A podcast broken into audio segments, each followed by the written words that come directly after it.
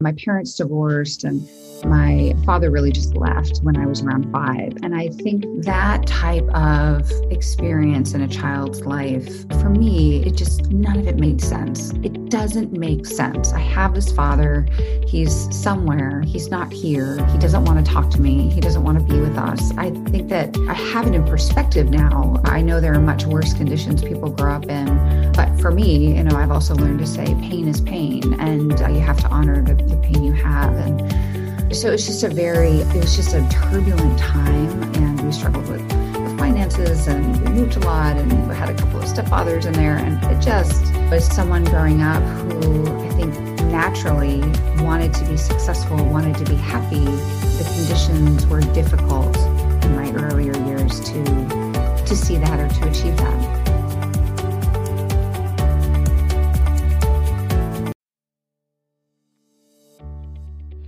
Hey, my friends, my name is Nishant, and welcome to another episode of the Nishant Garg Show. This is a podcast about helping you live a fulfilled life, and my job on this show is to invite the world class experts to extract the practices, routines, and habits to help you live a fulfilled and abundant life. Every Friday, I share a newsletter which has the latest podcast updates, and I also include two to three new things I'm currently learning. That can be any new book, any documentary, or just anything. You can find the newsletter link at https colon slash slash nishantgarg.me. And today's guest is Kristi Roe. Kristi is a visionary, seasoned healthcare experience strategy leader with demonstrated success in developing and working on quality service improvement and organizational resilience programs, covering the hierarchy from top to bottom in an ever changing clinical and HR environment.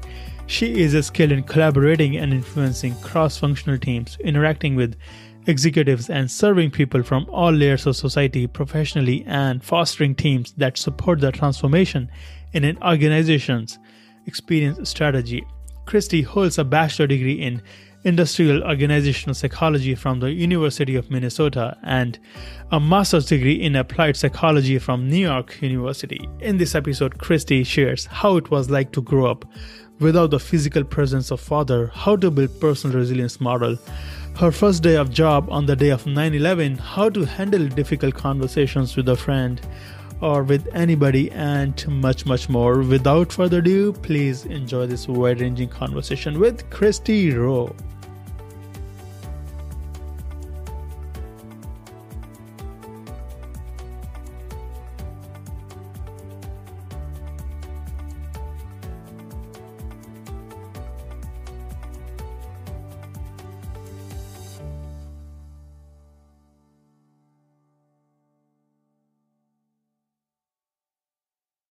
Kristi, welcome to the show. Thank you. I'm just thrilled to be talking with you. And this is my honor to have you on the show. And I'm having so many questions right now in my mind which direction to go. Multiple mm-hmm. directions are popping up in my mind. So I'm wondering if we could start with this question. If you are in a social gathering and somebody asks you, Kristi, what do you do? Then how would you respond? I I share that I I work in service of elevating the experiences human beings have in healthcare. And that's the human the, the patients and also particularly the the care providers. And I get to do that in a number of different ways, and I have for many years, but it's all centered around uh, healthcare, the sacred space that it is, and just helping to make it better for those who engage with it. What was your desire to work in the healthcare industry? You know, I don't think it was a long term plan for me. I, I, mean, I knew I would be some sort of helper in life, and that's based on some, you know, earlier experiences I had. But I, I, I got my master's degree in applied psychology from NYU, and I had thought that I would steer more towards maybe community work, maybe some research. I, I, I wasn't quite sure. But I, when I graduated, I needed a job right so I, I, got a job and i because i had, i couldn't rub two nickels together after that experience at nyu so i got a job and my first job i got where someone would hire me was at jersey city medical center as a adolescent behavioral therapist. And so that experience was very impactful. And uh, day one, I knew I would always have have have you know be in the healthcare space. It just you know for for many reasons but it just it just struck me so much the need the sacredness of healthcare the people who serve in healthcare. I was just overwhelmed by them and and their intrinsic motivation to serve. And i'm overwhelmed i was overwhelmed by the the patients and families who who needed the services. And i just i just have it sort of on a pedestal i guess you could say. I'm curious to ask you about your first job. You can correct me if i'm wrong. Was it on 9-11 it was. You're so good. It was.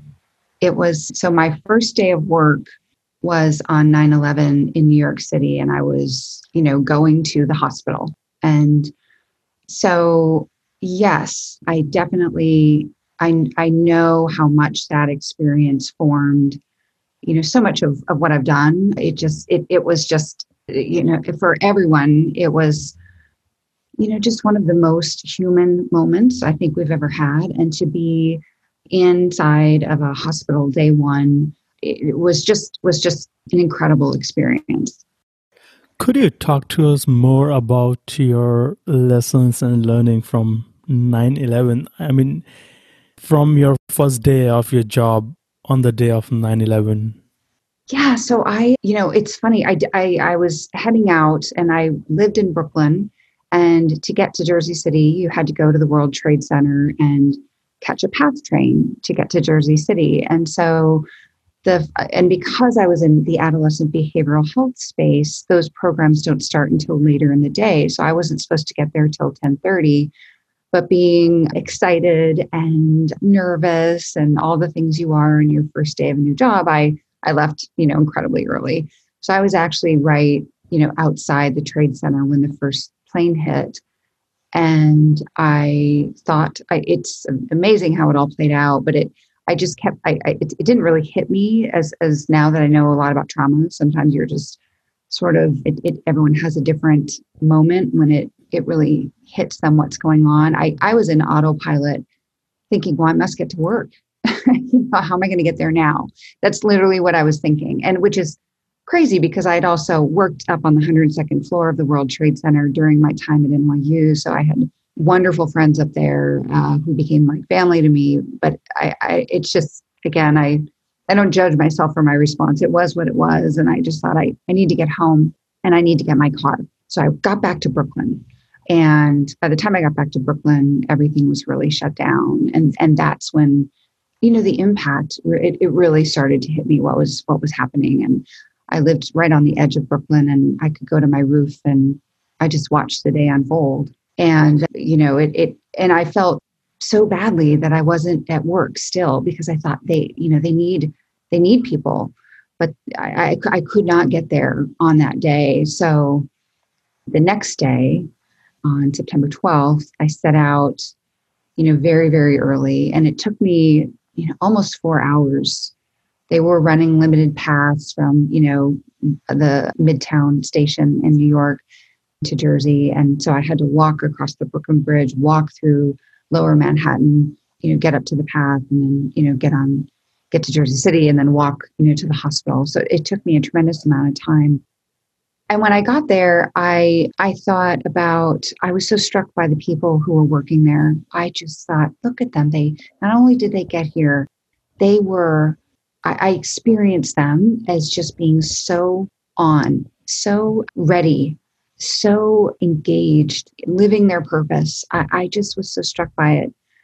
And uh, I was also just so struck by then the patients who were coming to the hospital, meaning in the days after 9 11, if you lived there, you know that there were there were people with who were missing loved ones and they were go- they were literally going to hospitals because the, the the thinking was oh people are in hospitals you know people you know they're they're they're you know they didn't know that so very few in the early days were actually being able to go to a hospital that there that you know that, that people were surviving So people thought, you know, hey, I'm, I'm going to go check the hospitals to see if I can find my loved one. And so, because I was new and because I was expendable and because I was in behavioral health, my new leader said, Hey, they want to bring a team down to help with some of these families who are looking for their loved ones. Can you go down and help with this? And essentially, I just was there for comfort. I was there to help share information. I remember I was paired with this amazing administrator who just was so fantastic with these families, and I just was in awe of her. But so, yeah, I mean, I just remember standing you know, at the door and Jersey City Medical Center was kind of up on a hill. And I remember, you know, repeatedly after they got their information, I would walk them down the steps and sometimes I'd hold their hand. And and it just was it just again, I, I can't, it was it was just the most powerful experience I've had in my life. And it, it wasn't just that day, it was the days, the weeks, the years that followed where I just felt a great sense of purpose around helping people in pain and who were going who who were experiencing trauma. And I realized about myself that I was com- I was okay with that meaning I could be with people in very dark moments in their life and be of service. And that was just very impactful for me. So that's and that just led to a host of other great experiences I would like to read a small paragraph from your article that you wrote. It was literally 9 11 in New York City. I was set to begin my career at a hospital right outside of lower Manhattan as an adolescent behavioral health therapist for a partial hospitalization program. I was thrilled. I remember leaving my apartment in Brooklyn and noticing the beautiful day. I was so excited for my career and all that lie ahead. Mm-hmm. Kristi, what were you excited about?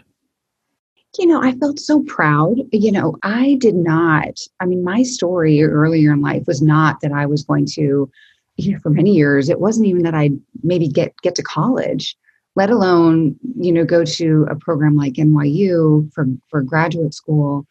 And then, you know, be embarking on it was sort of like an I did it moment. Like I did it. I I I, I made this happen and I, I just was very proud. I was very excited. You know, it just for me, it was just a huge sense of accomplishment that day, years and years in the making. So that's that's a lot of how I started that morning, which is just fascinating when I think about where that day went. And what lessons did you learn from that experience that have stayed or that might have stayed with you right now? I think I learned that, you know, the the moments I, I guess I think I, I what I learned was to lean in when at times I might feel afraid. Right. Like I I remember that day, even 9-11, I, I just thought I need to do something. And I walked over the Brooklyn Bridge to see if I could help. And someone stopped me and said, you know, you, you can't. I said, no, I'm I'm sort of fibbed. I said, "No, I'm I'm I'm I'm a therapist. I can help," and they let me through, which is crazy. And but I I and I, I couldn't really do anything. I mean, uh, but I I I I feel the whole experience was about me, you know, leaning in to fear and trying to help, and and that's I think been a theme, you know, throughout my career as a result of that. I think I also learned again, just I have this foundational respect for healthcare, seeing sort of the the role it played in the community, how it was sort of the center, how it was a place where people could come and gather in a time of distress. And so I, you know, that really stayed with me. And then finally, I think I just, I, I, I from that experience, I just put caregivers and patients in a place of, wow, you know, they just, they just deserve such incredible experiences with one another and, you know, whether I'm a clinician providing services or working on a more organizational space, that's that's going to be my focus. Could you give us any example from your personal life where you would have applied these lessons? Well, I mean, there's there's there's I'm going to have a hard time now thinking of one, but I I, I will tell you that if there's you know let's say there's a, a, a concern or a problem i i tend to proactively go after it or proactively address it versus being some kind of sitting and watching it play out. And sometimes that backfires on me, by the way. But I, I, I tend to, you know, if I sense something, I'm like, nope, let's let's, you know, let's let's address it, whether it's a difficult conversation with a colleague or a friend. You know, I, I can think of recently I've I've had a little tension with a friend of mine and I just very proactively said, we, we need to talk. And and you know, and, and it was and I left that experience going, well, I might have wanted to have talked, and that might be my path or my my style. I don't think it was hers, you know, where she's more, I'm going to wait and see this play out and let this play out. So again, it's it's tough to give a specific example, but I think it comes out a lot in just how I've led my life, the choices I've made around my career. I've I'm not afraid to make a leap. And I think in general, conversations I have to have personally or professionally, I just often say, you know, I've I've had most, you know, some of the most difficult conversations I'll have in my life, uh, you know, uh, and so I, I tend to not be nervous about about about conversations about situations. It's like I, it's it's it's good. So i think it gave me a level of confidence and you know i can i can handle a lot that that might come at me you actually gave an example difficult conversation example with your friend could you talk to us more about that, if you don't mind? Yeah, no, I, so, you know, I just think as we get older, so I'm, you know, I have two kids and I, my friendships are very important to me. They always have been because I, you know, earlier in life, I didn't have the best, the best family situation. So my friends have always been like, I call them my fingers, like they're, they're critical. You know, I think uh, we just, friendships go through seasons. And, you know, there's just at times you know, uh, because my friends are so important to me, I'm really willing to advocate for them, figure out what's going on, you know, try to make sure that there isn't tension or friction. And, you know, this is just a, a situation where I think we're, we've grown apart and I'm trying to, to do what I can to, to let, let this person know how important she is to me. And uh, but you know it's it's it's I, I just like to leave all of my relationships saying i did everything i could right? Like I, I and i feel good about my part. I feel you know i'm i'm i'm proud of how i handled that. I was i showed courage i showed love i showed caring. And if i do that then i you know it's i'm i'm i'm fine with whatever whatever ends up happening difficult conversations require a lot of courage and vulnerability and sometimes i struggle with that as well because you want to keep that friendship, that love. You don't want to let it go. So it's difficult. I can understand. I'm curious to ask you what advice would you give to somebody who wants to improve their difficult conversations, how to go with the right mindset and with the right intentions? That's a great question. I, I think for me, it's it's a couple of things. I think one it's really being very self-aware in life and and i've worked a lot on this and so because i i believe i'm self-aware and with that comes with with self-awareness comes being able to be in the space of not knowing like i'm i i, I am i'm aware of myself i'm i'm you know i know what my buttons are if you will i know what my triggers are if you will and and with that I think uh, it, what's very um, important to balance that is being able to be in the space of, but I don't know it all. And I definitely avoid being in the place of, of I'm right. I talk about my how I'm experiencing something or how, what my perception is versus this is, you know, what you did to me, which is, you know, what I might have done earlier in life. And I find if you enter conversations sharing your intent which is, you know, in this case of a friend, you're very important to me. Our friendship is sacred. I, I'm hoping we can have a conversation that will make us even stronger. If you start any conversation with with with with the goal, I think you can say anything.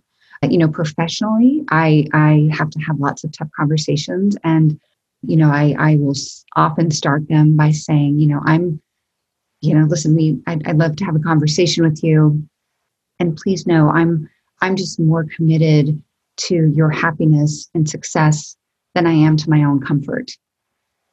And when you start something like that and you say that and you just get that up and out you know you're acknowledging that it's uncomfortable for you but you're telling them what you're that that you you care for them and that your your goal is their their happiness and their success. And and then I, again i think you can really it, it it it amplifies their listening and perhaps you know brings down some you know feelings of defensiveness that might be there so th- those those are some tips that I have around difficult conversations, and they've I it's there. I I still get that feeling for sure. I get up on and I look at my calendar and I say, "Oh, I have that talk today with this person." And but uh, you know, I, I I find as long as I'm authentic with what I'm trying to achieve, they go well. I read one case study in healthcare industry that it is about creating that shared meaning. So, in that difficult, tough conversation, if we can remind ourselves about the goal, about the meaning that we are trying to achieve out of this conversation, so that might help. Yes, exactly whether it's you know healthcare prof- you know caregiver to caregiver caregiver to patient. I think that's so critical at times when caregivers are working with patients to to get to that shared meaning which is hey i'm i'm i'm in service of your health. And and and and and i understand you are too. And and after you get to that then you can have those challenging conversations around all right how are we going to work on oh you know your weight or your smoking or you know your diabetes have and, and the habits around it you know but but eh, you know to join the patient in and to find that shared goal that is i think that's critical for a lot of the relationships in healthcare in healthcare we say that healthcare is saving lives which is 100% true and in that case the workers have that purpose that we are going to our work to save lives. Kristi, I want to ask you how do we cultivate our purpose and calling if we are not working in healthcare, if we are working in tech, if are working in any other sector where we don't have a tangible meaning, we don't see that purpose? So how do we cultivate that calling and purpose in our job? Mm-hmm. You know, I, I think that the calling and the purpose in healthcare can at times be a, a little bit of a double edged sword. I mean, look at what is it. Yes, we are so fortunate to leverage that and to lean on that.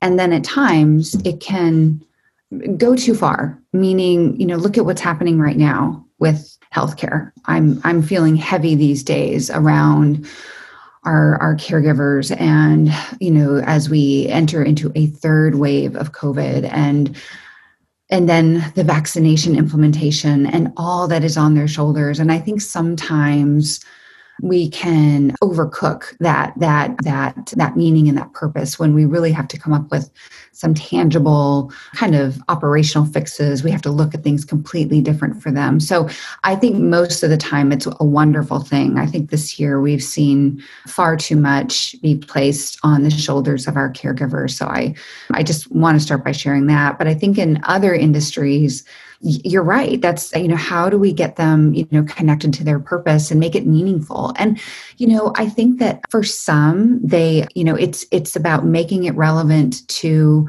you know the impact that they're having. If you're working in in banking or financial services you know you're helping people you know have good lives by you know managing their finances. And that's a huge source of well-being. You know i think it's organizations who can cultivate a culture of, of purpose, even if the purpose is around that community right? I mean that is one of the the i call an activator of organization resilience is is fostering a sense of community within an organization. And so you know you think of you know the auto the the auto industry. It's a great example. Such a sense of purpose. And it's really about you know keeping things going. The legacy of of automobiles and and manufacturing and and the the deep roots of family and and all of that and you know you might say well we're making cars but for them it's i you know they are an industry that's deeply connected to purpose so I, I, think it's about being intentional. I think it's about set, creating a sense of community, and I think that it's also about influential leadership. And if yes. you have leaders who can, you know, really, you know, who are one, who are just wonderful at creating meaning it, it and, and and and showing the value of each individual I, I just don't think it's it's something that everyone can achieve. But again i think i think community and leadership are, are key activators of it. Yes. I, I love that you talk about influential leadership. And i can give you my example that i worked in tech industry for more than 10 years I've never seen any leader talking about the purpose why we are doing this work. You come to a job, you just do your task. Nobody is told about the purpose. People have huge passion for their work, but nobody is told about the purpose. And there are many case studies where it is shown that through numbers when you have a higher purpose, even if you don't have much passion, but you are high on purpose, your productivity is so mm-hmm. much higher Oh, you're so right. So this was really, I mean, I'm I'm really passionate about this subject of, you know, how do you create and I call it, you know, resilient organizations.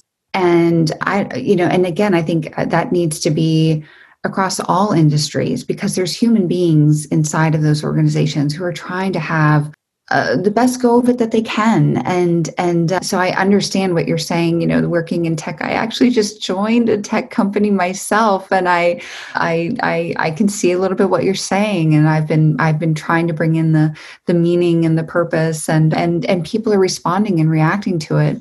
But i think resilient organizations you know there's there's just you know it starts with focusing on well-being and and letting your you know whatever industry it is know that hey we care about your lives you know this isn't just about you know the productivity and all that will all come. But if you care about people's lives and if you show them that and if you foster a culture of well-being that will drive performance performance in life performance at work prefer you know in in every aspect and uh, I really think there's a calling on leaders and organizations to have a much deeper focus on this. And, you know, this, this idea that we're going to, you know, get more by kind of beating it out of people or just being task saturated. I, I, I, I feel like we're moving in a good direction where people are really focused on well-being in their workplaces and it's becoming you know just there's just a lot of great discussion going on and you just see signals across all industries that people are, are focused on this. They understand that if people aren't well if people aren't healthy they can't perform. And again perform in life perform at work. So i, I think there's there's um, that realization is coming to fruition and it's exciting to watch.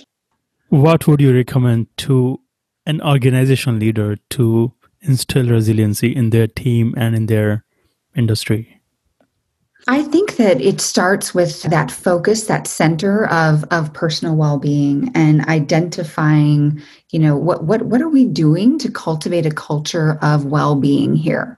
You know, what are we doing to support people? What are we doing to honor people's lives? Everything from, you know, the benefits that are offered to you know just sort of how do we how do we start meetings do we you know do we have a focus on well-being in our culture Johnson and Johnson does a fantastic job of this where they've really made well-being such a centerpiece of everything that they do there to the point that leaders are actually sort of recognized for how they uh, support their team and their health and well-being which i think is fantastic but I think you've got to think about well being, and I think you've got to think about it broadly. I think you've got to think about stress reduction. That is something that everyone is, is struggling with. I don't care what industry you're in, we as a society struggle with stress. So, going into maybe what might seem to be uncomfortable, things like stress reduction, meditation. You know, I know when I was at Novant Health, I was on a mission to bring the, the new film, The Mindfulness Movement, to the organization. So it'd be like an organizational film watch, right? And then we could have discussions and it could be our, our entryway into becoming an organization that, that meditates. So I think they first have to start with just that really strong focus on well-being. And then I think you go into some of the things I was just talking about, the, the activators of well-being. You, you can't make me well or have all these programs for me, but then put me in an environment that doesn't support that so, again, how do you foster community? How do you really ensure operational efficiency? Because that's such a frustration. And then how do you cultivate influential leadership?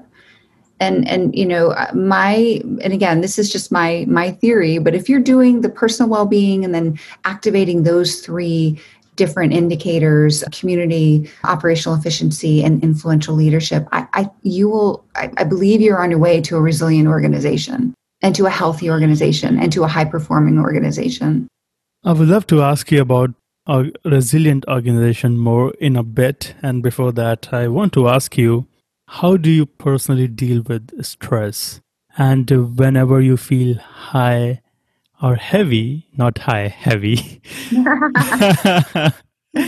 How do you manage your stress and what's your personal mm. resiliency model look like? So here's where, you know, I am I'm like the the cheerleader for it for others and I I I'm not that great at at doing it for myself, but there are a couple things that I I do. So I I I I I practice meditation. Not uh, I'm not I'm not good at it. I mean, I I struggle, and I've listened to some of your guests, and I'm like, wow, they just sound so. You know, they just the practices that people have. I'm in awe of, and I I I struggle a bit, but I do you know try to meditate daily. I also really focus on presence.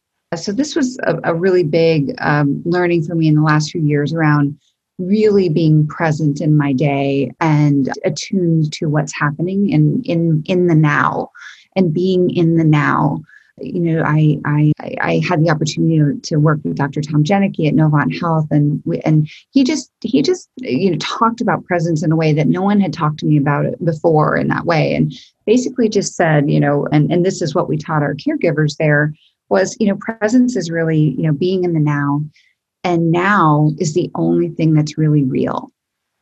This moment. You know, the thoughts I have going in my head about what happened yesterday, it's not real. In the past. What I might be anticipating the, you know, the next few hours to be or the next few weeks, it's not real. They're just thoughts in my head. And so when I started to get grounded in the now being real, it was a, I'd say a game changer for me so I I don't and and that and attuning and focusing on the now has become easier for me. And uh, so I just I think in general in the last few years I've gotten better better at that.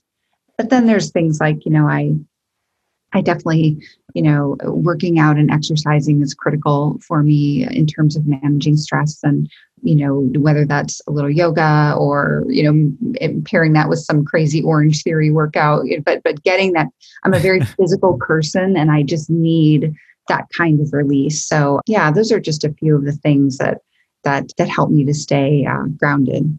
How often do you physically work out in a week? A lot. I mean, I'm physical most days. I actually, whether it's a walk, I live in a beautiful neighborhood with trees, and, you know, so being with nature is critical. So, whether it's a walk or this, you know, a, a brief yoga, I'd say at least five days a week, I'm doing something. You know, I started my earlier, it, I was a dancer when I was young. And I think that that just primed me to always have a, a need for a physical release. So I'm I'm thankful for that for those early experiences because it's just uh, I it's just a practice I've always had, which is you know doing something physical. I'm looking at my notes right now, and earlier you mentioned about self awareness that you are self aware. How have you cultivated this practice of self awareness? You know, I think that there's a couple things that have helped me.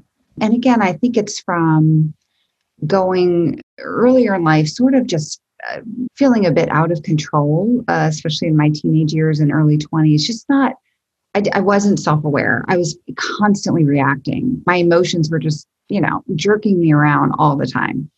Right. And I, I just, I had to, I had to stop that. And so I really, you know, got into a practice of therapy, which was great. And I, I just learned to really always be, you know, thinking about my part in things, thinking about you know, how I might be telling myself stories that aren't true, which I did a lot.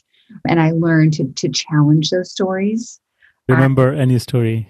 Oh gosh. I mean, I've, I've told myself stories for, you know, everyone's against me. I, they're out to get me, you know, you know, just a lot of, I'm not good enough.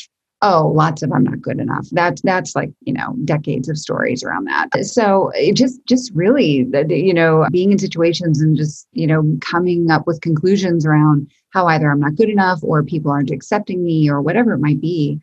And i really had to break through that uh, and say you know none of that is is true. It's it's it's based on you know some some earlier experiences. And i had to become really good at, at just and and what i what i did was i journaled. And journaling helped me to sort of you know really get the facts out if you will and to to quiet this this this this storytelling head of mine that i had. And and so i i think that was one you know one really really important moment for me was when i started journaling and just starting to poke on those stories i was telling myself at what know. age did you start journaling so I have to give. I, I started when I was at University of Minnesota, and I had a wonderful friend named Yana, and she uh, and I would mountain bike together, and she was a wonderful journaler, and she had the most beautiful handwriting and the most beautiful journals, and I just would see her writing all the time, and I. I, I, I just started to do it. Now, I did not have the most beautiful handwriting and I couldn't draw the beautiful pictures and I couldn't do all that. But I found that, me. yeah, I just couldn't do any of that. But I found that it it was a place for me to just check myself and to make sure that I was creating more positive conditions than I was perhaps creating conditions that, you know, added to this narrative of suffering that I had in my life. And so I, I, I it started, you know, there. And I think it, it really, I think it, it really started to, I really started to recognize how important this was when I read the book Flourish by Martin Seligman and I think that was published in 98, 99. And it was just all about, you know, the goal in life is to not relieve suffering, but rather to raise the bar for the human condition. And that just, that book just really shifted me. And I, so I, I, I, it, it helped me to have a more positive story, right? It helped me mm-hmm. to, just, to just have a much more you know, it's not all about doom and gloom and people rejecting you and blah blah. blah. It's about the conditions I'm creating for myself and and pr- and, and hope and pride and courage and those I just gravitated towards those conditions versus maybe some of the ones I more negative ones I had previously. Kristi, I am practicing being a good listener, and I heard you saying something about suffering in your early days. Could you talk to us about that? yeah, yeah. So I think what I I just you know I, I I was my you know my parents divorced and my my father really just left when I was around five, and I think that that type of experience in a child's life it it you know for me it just it just it none of it made sense. I mean that's eh, eh, right? I mean it's just it doesn't make sense. I have this father. He's somewhere. He's not here. He doesn't want to talk to me. He doesn't want to be with us. What you know and and and i think that i I, I, you know, I've, I have it in perspective now. I know there are much worse conditions people grow up in, but for me, you know, I've also learned to say pain is pain, and uh, you have to honor the, the pain you have. And you know, so it's just a very, it was just a turbulent time, and we we struggled. We struggled with, you know, finances, and we moved a lot, and you know, had a couple of stepfathers in there, and it just you know, as someone growing up who I think naturally wanted to be successful, wanted to be happy, the conditions were difficult in my in my earlier years to to see that or to achieve that. How did you feel growing up without mm. the presence of father? Yeah, I felt different. I felt different. I felt shameful. I was ashamed. I felt boy, I felt, I mean, just a, a, a loss, you know, and I'd see kids with their dads and I'm like, wow, I don't, I don't have that relationship. So it, it was really deep. It, it was really, really a hard thing. I, and I, I always feel for kids when I hear that that's their situation. And, and that's a lot of what I worked with also when I was in conducting therapy with teenagers and, and adolescents. So it was, you know, and, and, and so you have those deep feelings when you're in those very formative years. And it it it, it can you know you're going to do one of two things. You're either going to succumb to them and live a life wrapped up in that blanket or you're going to you're going to find a way to push through and to say nope i'm i'm i am going to figure this out. And so i just started watching people. I started watching people that i thought seemed happy and successful and i started following their their patterns and did the things they did. And you know just really ha- now have a lot of gratitude for for the adversity i went through when i was young because it it it it fueled me and it and now i am i'm i'm thankful for the the drive it gave me the passion it gave me. I have a lot of gratitude for my life. And so you know it's it's it's settled into place for sure. But but in those years it was you know obviously really challenging. Would you mind if i ask you one more question on this topic? Sure. Did you have any resentment or any psychological issues around your dad that he isn't there or anything related to that? Oh my goodness, yes. I mean, I, I, I, yes. I mean, you you grow up without that. It's such a formative year, formative time, and you just you just you. I think it just tends to kind of make someone feel. I mean, I think it it it, it spiraled me into a place of feeling very anxious uh, I think it spiraled me into a place of opposition. I think I probably was, you know, could have been diagnosed as, you know, oppositional um, defiant disorder when I was a, a teenager. I, I, I, did not follow the rules. And uh, I think it, you know, just at times just kind of a low grade depression, you know, you know, just around it. So it, it did. I mean, it, it left its mark. But the the gr- the great part of the story is that I was able to you know you know stop that focus on the suffering and work through those feelings and find self-love. And that's really the goal right? When you have a, a rejection like that in your life the goal is to amplify your self-love and and gratitude for your life. And so and i'm just you know i'm very proud of myself for for working for working through those those circumstances. So it's it's kind of led me to have this belief like you know if i got through that i can i can get through a lot of things in life Thank you so much, Kristi, for explaining your story. And I am compelled to ask you all these things because this is my story, real mm. exact story from childhood days. I've never shared this on air, but I'm feeling compelled to share this. That my dad was there, but mm-hmm. there was no emotional connection. I mm-hmm. I don't remember in my 33 years of my life sitting with my dad one on one and talking because he wasn't there emotionally and i resented that thing for first 27 years of my life. And about 6 years ago when i started releasing that resentment when i literally forgave everything because mm-hmm. he didn't know what he didn't know. It all comes down from generations to generations. And when i started forgiving him and others in my life then all the abundance everything has started flowing and i'm having this fortune right now to do this podcast with you. I'm so glad you just shared that. Yes i think there's the physical absence of a parent and then the emotional absence of the parent and and they're they're both equally I, I just appreciate that we have that shared experience because you just it's it's just it's i think it's a foundation for life in terms of confidence in terms of understanding the the importance of relationships to feel that acceptance. And if you don't get that you can be lost. Yes and, and low grade depression. I was always a depressed child. I, I i never i can never recollect when i was happy or i was fun. Now my i want i live my life for fun. Mm-hmm. I never remembered when I had fun or when I was happy. So I can understand you what you're saying that low grade depression that you are just a depressed kid. Did you feel different from others also? Did you feel every little, time judged, yeah. not yeah. acceptance, yeah, no yeah. self love? I remember when I was in high school.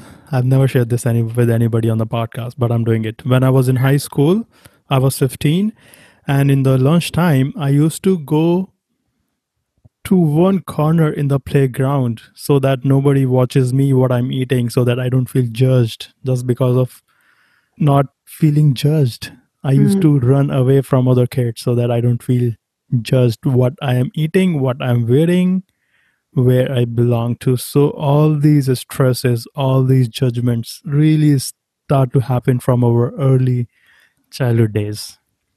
Absolutely. And then you it's like at that during that time it's it's like high definition right? I mean because all of these feelings are so big. And again the stories we're telling ourselves i mean i can imagine the stories you were telling yourself you know and and about yourself. And then you think okay after we get through adolescence we kind of have to get our life together and figure out you know what our deeper purpose is and if i'm not you know if i'm telling myself all these awful stories about myself and about the world it's really hard to make good choices. So I, I see you as a, a, survivor and as someone who who really had to to to find a path out of that. And I I just honor you for it. And and I put you know myself in that category too. And so that's where I say I I have gratitude because I don't know that I would be who I am if I didn't go through that. And and bitterness only you know it, it doesn't hurt anybody else but the person who is holding it and uh, so yes i've i've gone through the forgiveness also and that's and it was very very appealing and good for me. Kristi you seem to me someone who does a lot of good work for others. You are always there to help others.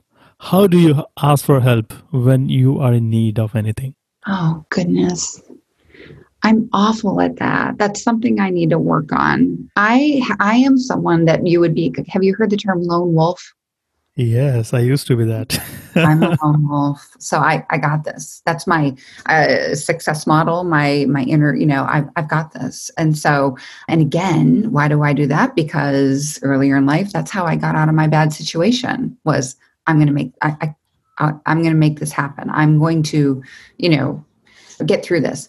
So I've I and so that has served me well in many regards, but now it's not. And so I have to get better at asking for help. I I I mean I definitely will give myself a lot of I'm I'm an introvert. People would never believe that if you met me, but I'm I'm an, I'm one of those I seem extroverted but I'm really an introvert. So I give myself time alone, which is really restorative for me, but asking for help is hard for me. And I often find that when I do, I'm almost self-deprecating, like, oh, thank you you know, I just overdo the the gratitude, like, oh, thank you. I'm just so that's kind of a, a, a, next chapter of work for me is to just be a little bit more comfortable asking for help when I need it. And because I I'll just I'll just kind of do what needs to be done. So that is something I have to work on. Are you are you better at that? Do you have any tips for that?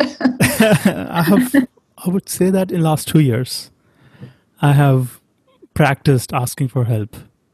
I, I used to be lone wolf because it is started from your childhood days that you want to prove to others, you want to be successful, you don't want to have help from others. But I realized that if you want to go big in life, if you want to do big things, you cannot do it on your own. You need support, you need a community. If you did not say yes to me for this podcast, I would not be having this conversation with you. You are helping me. So asking for help. And when we ask for help, we let go of that fear of failure, fear of judgment. Sometimes I used to feel fear of failure. Mm-hmm. If I ask for help, what if somebody says no? Yes, it is okay if somebody is saying no. They are not saying no to you, they are saying no to the possibility. They are not just seeing any possibility in that purpose. I think reminding myself that nobody can reject me or nobody can accept me. I am mm-hmm. wholehearted, I'm whole being. So if I ask for help and if somebody says no, that is okay. They're not rejecting me, they are just not seeing the possibility in that. That's all. And maybe another reframe is that they are saying no now, but not forever. Mm. What if we try again and ask for help? I love that. Yeah. Well, Kristi, I wish we had more time and I would love to conclude our conversation. Just, it went so fast. I, I just loved it. Thank you for allowing me to, to ch- chat with you. And thanks for sharing some of your story. I, I loved it. Yeah. And before, before we finish our conversation, I would love to ask you where can our listeners find you, find your work, anything that you want to share, anything. This is your ground, ah, ground. So uh, you know, I um, I'm I'm. I do a lot. I, I publish a lot on um, LinkedIn and talk about the pain points in healthcare right now. I, I work for a company called Medallia, and we are all about listening and elevating and amplifying listening of caregivers and patients and helping organizations to, you know, uh, you know improve the situation. So you know for those for those folks. So you know i just i'm i'm not a big published researcher. I i don't have books but i i talk a lot to the linkedin community. I love it and so if anyone wants to see what I'm saying and see what I'm thinking about, feel free to to reach out there. Thank you so much, Kristi. It was an amazing, wonderful conversation with you. I love that. Thank you. This was really special. I appreciate it. Thank you for listening to this podcast episode today. If you did enjoy this, please subscribe to this podcast on Apple Podcast or you can visit https colon slash slash nishantgarg.me N-I-S-H-A-N-T-G-A-R-G dot me. You can also share this episode with your loved ones to help them live a fulfilled life. You are not alone in this journey. We all struggle in life. There is no shame in talking about it. I go through my highs and lows. I get depressed, and these practices help me in living a resilient life. You can also do this. You got this. Don't judge yourself. You are doing the best you can. And thank you so much again.